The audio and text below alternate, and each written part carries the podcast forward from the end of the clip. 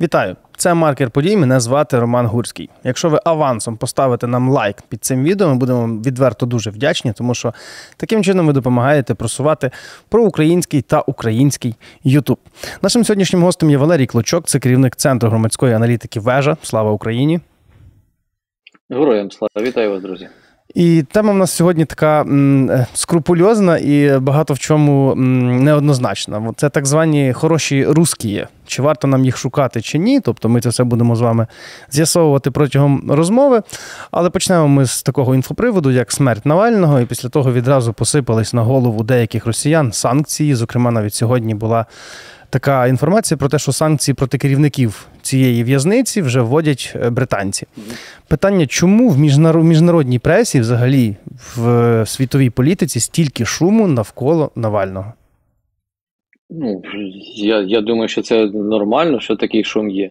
Гірше би її було не було зовсім. А, тут є одна така, е, ну, у нас, скажу, не дуже приваблива ситуація в Україні. Я називаю її міф.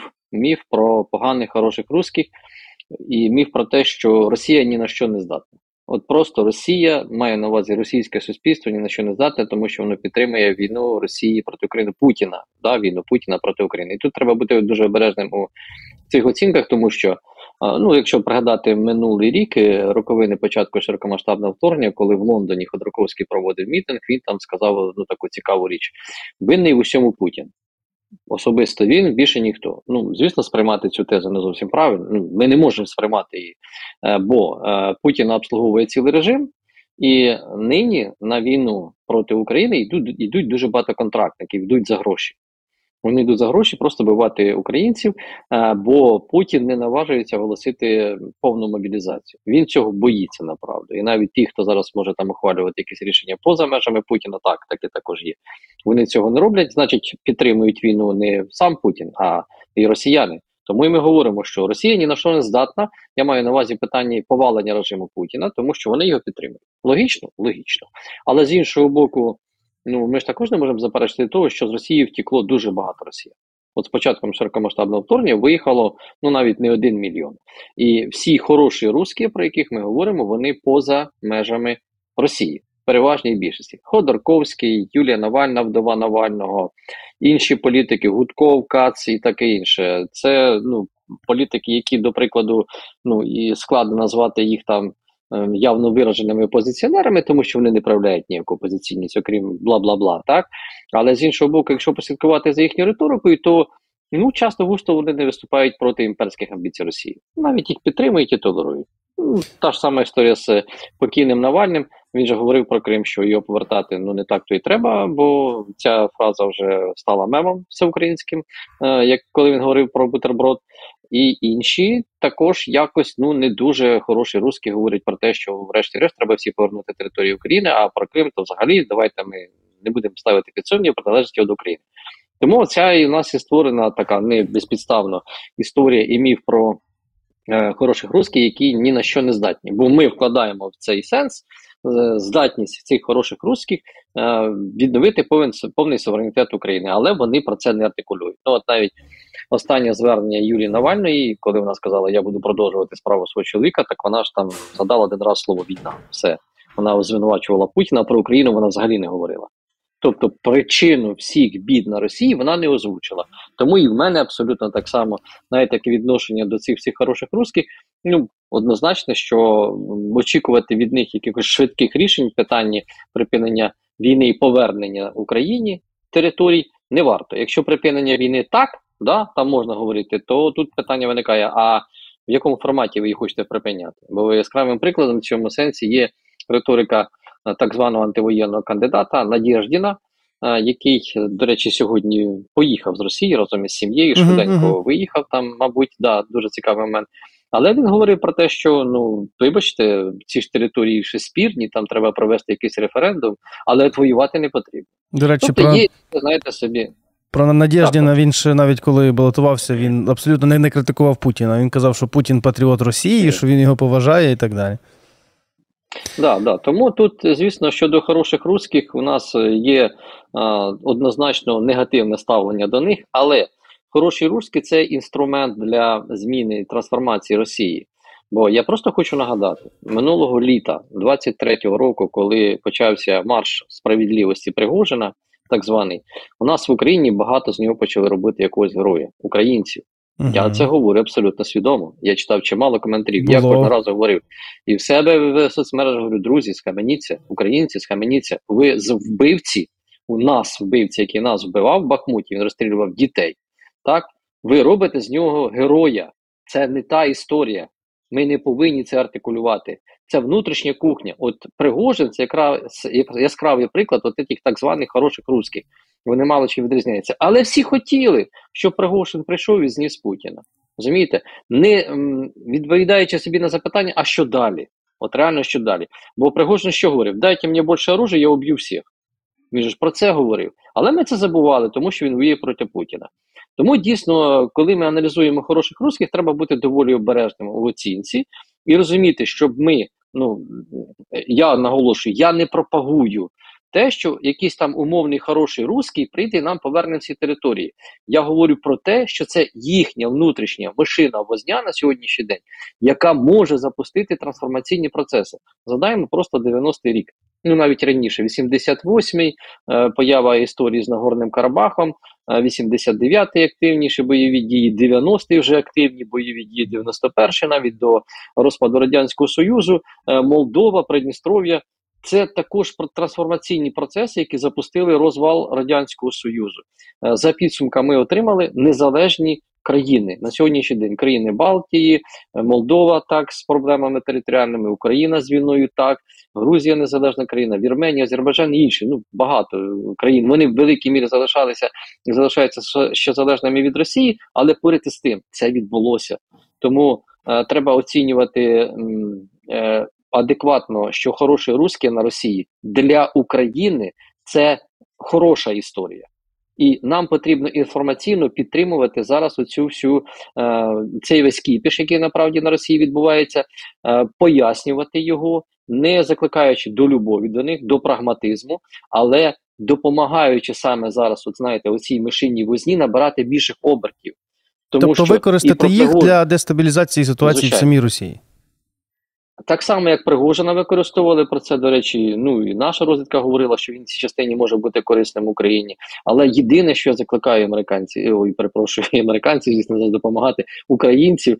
Ну і американці зараз дотичні до цього процесу, українців, щоб ми не робили е, із хороших русських якихось там героїв. Ми цього не робимо. Я знаю, що більшість українців дуже негативно до них ставляться, але щоб не повторялася історія з Пригожиним, тому що Мгм. це ну для мене такий небезпечний сигнал. З огляду на таку їхню імперіалістичність, про яку ми вже поговорили, тобто вони не артикулюють, що там треба банально віддати території. Наскільки можливо, що часто такі хороші ру- русські, вони є такі, такою собі дозволеною опозицією, яка, можливо, частково і фінансується з Кремля? Там різні течії, як на мене, різні сегменти, різні постаті, різні фінансові промислові групи, які обслуговують путінський режим, які не обслуговують його. Ну, такими для мене найбільш е, виразними не кремлівськими опозиціонерами є вже покійний Навальний і покійний Німцов, Борис Німцов. Ну це взагалі екстраординарна особистість. Я не знаю, як би він зараз би себе поводив, але у 2015 році, коли він засуджував початок і анексії Криму, і окупації окремих регіонів Донецької і Луганської областей, ну він виглядав найбільш притомно. І Ілля Яшин, який сьогодні перебуває також у в'язниці. Ну, мабуть, для мене це ну найбільш такі яскраві постаті. Е, звісно, вони зі своїми там негативними і позитивними речами. Е, поряд із тим, вони, на моє переконання, не обслуговували е, ніколи путінський режим, е, але мають свої проросійські оці імперські якісь погляди. Так, тобто, що ми розділили.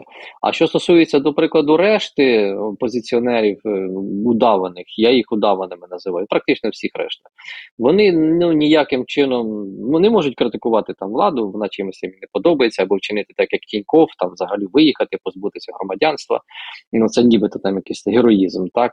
Але яскравим прикладом такої контрольованої позиції дійсно є е, поки що кандидат в кандидати на посаду президента Надєждін, який, як на мене, є типовим проєктом однієї з веж Кремля е, групи е, Кирієнка, е, який поки що намагається залишатися в медійному полі. Єдине, що вони не знають, що робити їм тепер із фактом смерті Навального, як себе поведе, от якраз вдова Навального, яка заявила про успадкування саме цього опозиційного руху, як він буде проявлятися. Е, На даному етапі, коли ми з вами говоримо, там триває судова справа в Верховному суді вже за третім його позовом, і нібито може до кінця дня бути ухвалені рішення про перегляд відмови Центральної виборчої комісії у реєстрації Надєжди. Хоча Надєждіна самого немає в Росії. Так, так, він Я думаю, він якраз вболіває, да, і він за сім'ю вболіває. Тобто процеси якраз оці, про які ми говоримо між хорошими русскими, вони тривають. Але е, Надєждін це така типова, знаєте, опозиція прокремлівська, яка контролюється Кремлем. Коли сказали, дали команду виїжджай, він ж виїхав без проблем. Ну, Розуміємо, да? тобто знали, що він буде виїжджати, він завантажився разом із сім'єю в літак і полетів. Тобто, все окей.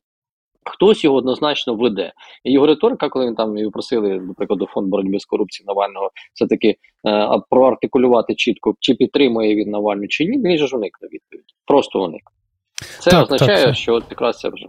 Да, тому є опозиція така, вона чисто прокремлівська, керована, яка фінансується Кремлем, і є та, яка існує за рахунок ігрантів західних країн, як то Навальна, і фонд боротьби з корупцією. І це також історія, яка сьогодні цікава для західного світу, і дійсно її треба підтримати. До речі, про західний світ зараз будемо говорити. Хочу звернутися до нашої аудиторії. Напишіть, кого ви вважаєте хорошим русським, так званим, і чи взагалі вірите ви в таке явище, в таке от поєднання слів, як хороший русський. Ну, от, власне, останнє питання на сьогодні е, про захід. Тобто є така теза, що для нас, звичайно, ми маємо розуміти, що той самий Навальний він ніякий не опозиціонер, фактично, тому що він також імперіаліст. Проте для заходу ми можемо використовувати цю ситуацію, е, щоб сказати: от, мовляв, подивіться, диктаторський режим вбиває опозицію, знищує. Давайте нам, мовляв, більше зброї, бо ми протистоїмо от такому от злу. Чи можемо ми їх використовувати якось так на міжнародній арені? Якщо можемо, то яким саме чином? Можемо, але я тут хотів би, пане Романе, з вашого дозволу, все-таки дати своє пояснення опозиціонеру. Навальний є опозиціонером, був опозиціонером до кремлівського режиму. Але ми не повинні вкладати в зміст російського опозиціонера е, українського або якогось іншого, який готовий прийти з коктейлем Молотова і знести цей режим звідти і перебудувати Росію в демократичну. Ні, от для них це опозиціонер. Тобто він дійсно є опозиціонером для кремлівського режиму. Але він зі своїми ідеями, він е, зі збереженням от цього самого е, цієї самої великої Росії. Він же не говорить про те, що там Башкортостан має стати окремою державою. Ні. Але федеративний устрій в нього в його розумінні має зберігатися. І звісно, ніхто ж не віддасть ці території, і будь-який там умовний там після Путіна якийсь президент Росії, Навального чи будь-хто. Але це суттєво змінить ситуацію на Росії. І вона буде розвиватися. Тому його опозиціонером можна вважати. І саме тому е, Захід сьогодні все-таки звертає увагу на цих опозиціонерів і з ними працює. М, З початку широкомасштабного вторгнення у Європейському Союзі активно е, просувається проект ем, Форум Свободної Росії, якщо не помиляюсь, так він нібито називається. Його е, веде м, Ілля Пономарьов. Ну, він, я вважаю, є в локомотиві цього процесу. Вони часто організовують е, різного роду зібрання і в країнах Балтії, і в країнах Східної Європи, куди запрошують і хороших русських, про яких ми говоримо, які там висловлюють свої думки з приводу того, як може розвалитися Росія, на які шматки, але Захід не дуже підтримує цю ініціативу, тому що ну для них е, дійсно важливіше. Трансформація влади до одного президента якогось е, на Росії, який потім буде тримати під контролем всі ці території. Ну от врешті-решт, ми ж мусимо розуміти, що для е, Європи, для всієї, до прикладу, там Чечня 3 це виклик дуже серйозний. Ну так. Я маю на увазі. Гіпотетично розпочнеться якась нова війна в Чечні е, після приходу нового президента, і там з'явиться ще один мільйон біженців образно, які побіжать до Східної Європи, як то були сирійці. Ну перепрошую, на сьогодні міграційна проблема і в Європі, Ну, так, дуже так. багато українців. Да, і в світу, Тому світу завжди вигідніше, щоб е, був якийсь Так. один центр, як це було навіть при розпаду Союзу. То як ми можемо використати собі на користь оці всі ситуації, навіть з тим своїм Навальним для заходу? Я дуже б хотів би, звісно, щоб ми вибудовували відповідну інформаційну політику, яка б фонила на Росії. Я от е, час від часу записую там на своєму каналі е, відео, які присвячені саме російській політиці, з, зі своєї точки зору, не з огляду того, як характеризують саме ці хороші русські на багатьох ютуб каналах в Україні. Так е, і я помічаю, що все-таки російський глядач є. Хоча контент і українською мовою, але його дивляться через титри, можливо, хто розуміє, коментують. Коментують, і е, якби такого контенту було в рази більше, ну там щоб не 20-50 тисяч переглядів було так, а там 20-50 мільйонів переглядів на російську аудиторію, це б доходило швидше, тому що, до прикладу, ну мабуть, складно знайти в Україні когось, хто б не мав своїх родичів або знайомих на Росії. І коли з ними ти спілкуєшся, ну до прикладу, після початку широкомасштабного вторгнення, і в мене досить там був спілкування зі своїми родичами на Росії. Вони, звісно, не розуміють того, що відбувається в Україні. На жаль, на жаль, це є, і е, вони споживають контент, який їм м, е, робить саме російська влада. Потрібно більше все-таки приділяти увагу інформаційній війні, інформаційній атаці на Росію. Вони ж це вправно на нас роблять. Ну, до прикладу, американці буквально днями зробили заяву про те, що а, про політику в Україні, про військові події в Україні Росія активно використовує мережу TikTok, яку американці заборонили. І вони mm -hmm. донині сьогодні. Я буквально перед е, записом ефіру натикаюся в TikTok на один ролик, де якомусь консульстві, в якійсь країні, там консул е, Росії. Це нібито, це діпфейк класичний. І значками Z, футболками Z стоять молоді хлопці і розповідають: от дивіться, до нас в консульство прийшов син Сирського, Іван Сирський.